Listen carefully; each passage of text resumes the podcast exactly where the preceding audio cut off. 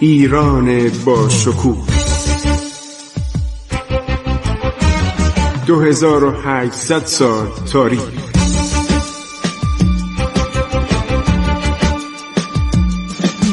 عبور از تاریخ.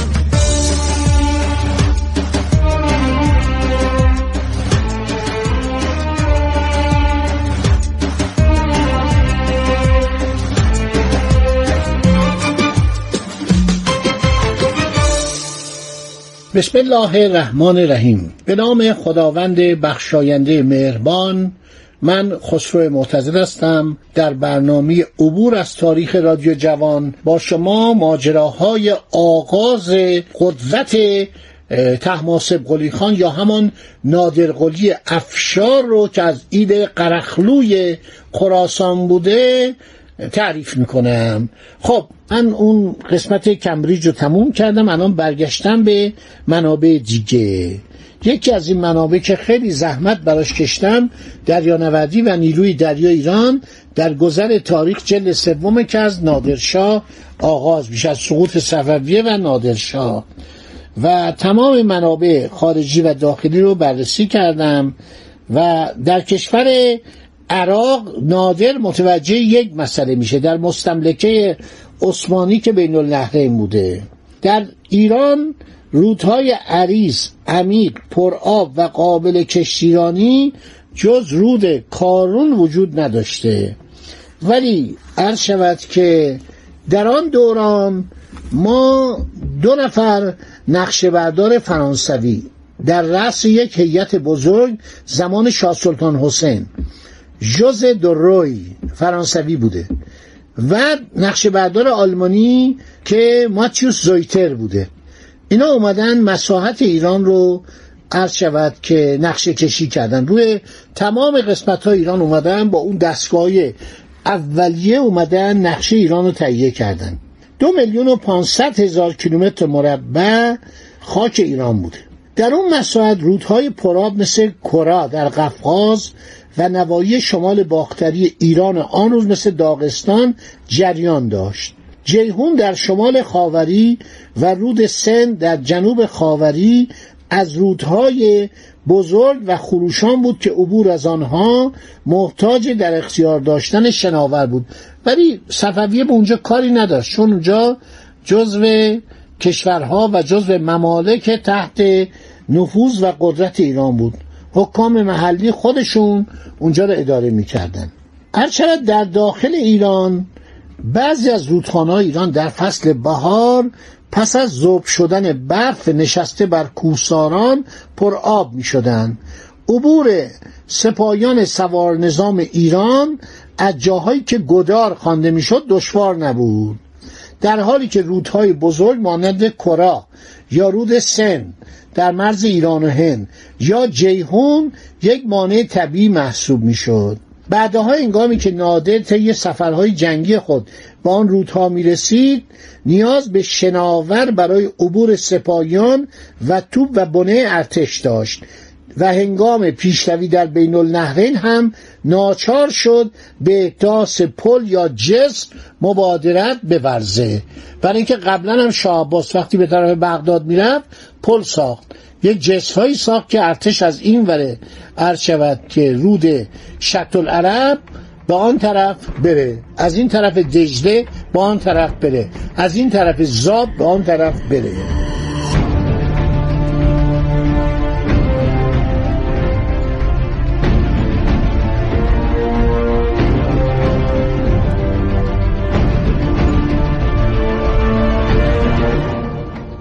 شهر بغداد کرسی یا پایتخت مستملکه عراق بود. یک پاشا می اومد از ترکیه عثمانی اونجا رو اداره می‌کرد. بعضی وقتا هم از پاشاهای عرب یا پاشاهای کرد میذاشتن. معمولا پاشاهای ترک عرض شود که مقدم بودن. منتها اینا بعد از مدتی شورش می‌کردن. یه مدتی که میزش این پاشا در به اصطلاح قلمرو خود چنان قدرت و اختیاری داشت که بعضی از اینها شورش می‌کردن علیه سلطان عثمانی. چون مجاور ایران بودن همسایه ایران بودن معمولا به دربار ایران هم یه لبخندی می‌زدن هدایایی میفرستادن و گاهی دربار ایران از اینا حمایت می‌کرد. خب شهر بغداد. دور شهر یک باروی مستحکم به وسیله مهندسان ایالات اروپایی و عثمانی ساخته شده بود. صدها مزغل و کانگره داشت. شهر بغداد مسلح به سه هزار توب و حدود 20 هزار تن نظامی ورزیده بود. احمد پاشا که یک سردار جنگی بود تحسن در آن دژ محکم و مدافع از آن را بر خروج از شهر و رویارویی با سپاهیان ایران که توپخانه و زنبورک زیادی داشتند ترجیح می‌داد. اینا رو من از کتاب هانوی نادرشاه جانوس هانوی که بسیار کتاب مفصل و خوبیه دارم براتون نقل می‌کنم. تماسب قلی خان به محض ورود به خاک بین النهرین متوجه شد که در سرزمینی چون عراق عرب که رودهای پرآبی چون زاب و دیاله و شتهای پهن و عمیقی مانند دجله و فرات جریان داره اینا صدن در مقابل پیشروی ارتش ایران در برابر سپاهیان سوار نظام و پیاده نظام و توپخانه ایران عملیات پیشروی به سهولت جنگ در خاک ایران نیست. تمام خارجان نوشتن عجیبه که آن شخص که یک مرد کوهستانی بود یعنی نادرشاه چگونه توانست از کشوری که پر از رودخانه بود رودهای عمیق و عریضی مانند عرض شود که رود دجله بود رود فراد بود عبور کنه. همینطور در هندوستان که بعدا لشکر کشی می‌کنه. عبور از اون رودهای پر آب با جریانهای تند نیاز به بستن پلهای مصنوعی و قایقی داشت. ارتش میبایستی شناورهای متوسطی برای انتقال توپ اسلحه و مهمات و آب و آزوقه در اختیار خودش می داشت به موازات حرکت قوای زمین در خشکی ملزومات رو در رود حمل کنند ببینید فکر کنید مثلا اینا می‌خواستن خاربار ببرن گندم ببرن عرض شود یا اسلحه ببرن. خب این وسایل و ملزومات رو باید سوار مثلا بار پنجاه تا دویست تا سیصد تا 500 تا شطور بکنن. ولی کشتی کرجی و اون شناورها کار اینا رو آسون می‌کرد. و نادر متوجه شد که باید این کار بکنه.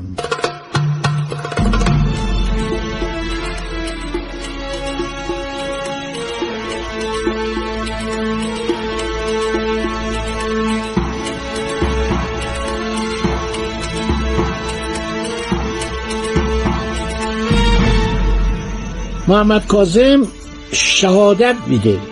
نوشته که او به سریر نادری برآمده. مقرر فرمود که نجاران و درودگران و کشتی سازان را حاضر نمودند یاربی که توپچی باشی را قدغن فرمود که به زودی موازی یک هزار گمی. گمی به زبان ترکی یعنی کشتی و اسباب جسر را آماده و مهیا نمایند. جسر یعنی پل. به زبان عربی. در اطراف و نواحی بغداد باغات بسیار از اشجار خرما وفور داشت. درختای خرما زیاد بود. درختان باغات را قطع نموده. درودگران یعنی نجاران و کشتی سازان عرض شود به ساختن گمی اشتغال ورزیدن و توپچیان رو معمول کرد کمک کنند. چرا؟ برای که توپچیان برای حمله توپخانه نیاز به تهیه و نصب چرخ برای هر اراده توپ داشتن. بنابراین چندین صد نجار در واحد توپخانه حضور داشتن که اینا چرخ می ساختن و اینا اومدن به کمک کشتی سازا. مغز عجیبی بوده مغز متفکری بوده. در رودهای بزرگ عراق از قدیمی ترین روزگاران شناورهایی به حمل مسافران حیوانات و کالاها به ویژه محصولات کشاورزی اشتغال داشتند از قدیم الایام. شاید از دوران عرض شود که بابلی ها دوران آشوری ها کشتی بوده عرض شود کلک بوده قفه بوده. قفه نوعی قایق گرد دایره‌ایه. در خصوص کلک توضیح می دهد که مشکای زیادی را پرباد کرده به یکدیگر متصل می کرده روی آن تختهای چوب انداخته روی تختها را با یک طبقه خار می پوشاندن تا بار رطوبت نبیند این کلک ها را با دستک های چوبی بلند هدایت می کردن. یک مسافر اروپایی بوده در سالهای دهه 1880 دو بار در ایران و بین النهرین به تحقیقات باستانشناسی پرداخت. البته بیشتر کارش قارت بوده. تمام اون به اصطلاح آثار باستانی شوش و از زیر خاک در آورد با کشتی بخاری که اومده بود به رود کارون فرستاد به فرانسه به بندر مارسی الان تو موزه لووره. هر شود که قفه قفه زورقی بود که جلو و عقب نداشت. دایره بود. او نوشته در حجاری آشوری 800 سال قبل از میلاد شکل قفه. به طور برجسته نقاشی شده بود. هرودوت هم در تاریخ خودش از اون یاد کرده.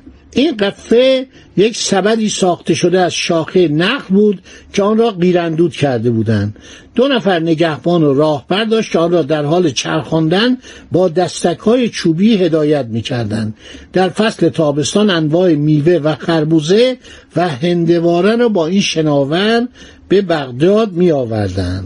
احمد پاشا می‌دانست قشون ایران برای رسیدن به بغداد و محاصره شهر ناچار است از عرض شط دجله عبور کنند سی هزار تن از سپاهیان عثمانی را معمور کرد در اطراف آن رود با توپخانه و انواع سلاحهای سنگین و سبک مراقب نیروهای مهاجم باشند که نتوانند از شد عبور کنند و به سوی بغداد بروند.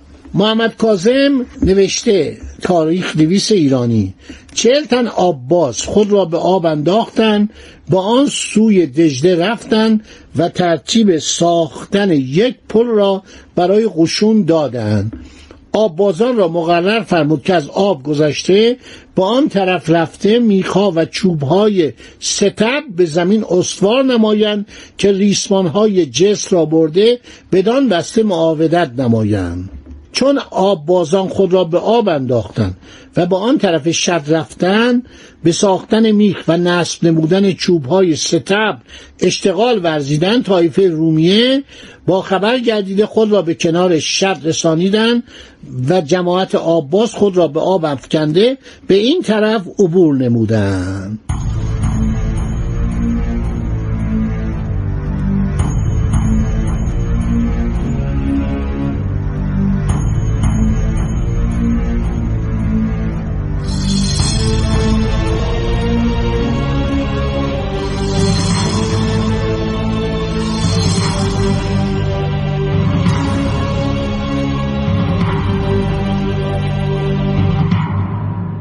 شود که این جس یک شاهکاری بوده و بالاخره این تماسب قلی خان چون عثمانی ها نمیذاشتن با توپخانه شلیک می‌کردن؟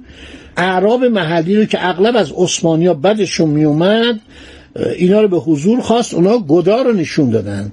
گدار جایی که عمق رود کمتره و عبور از آن آسانتره. سربازای ایرانی با اسب با آب زدن و از رود گذشتن.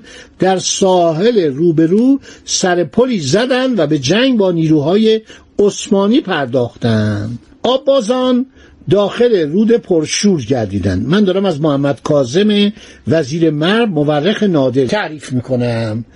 اولا از هر دو طرف آب درخت های قوی هیکل را تراش داده در هر سمتی ده دوازده تنه چنار را در خاک نمودند.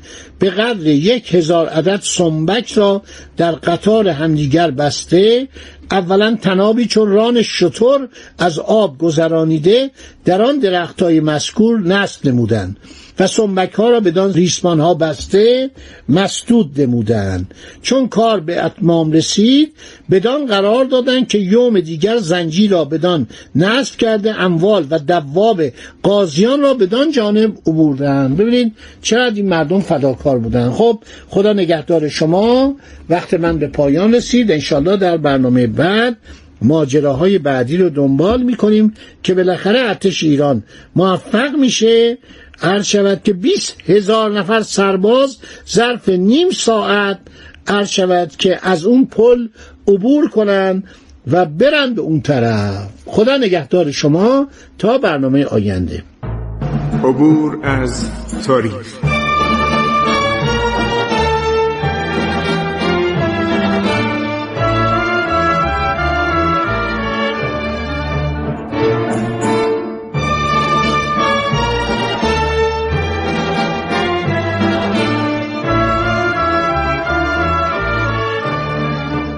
ایران با شکوه. 2800 سال تاریخ. سرگذشت ایران ما به روایت خسرو معتزد.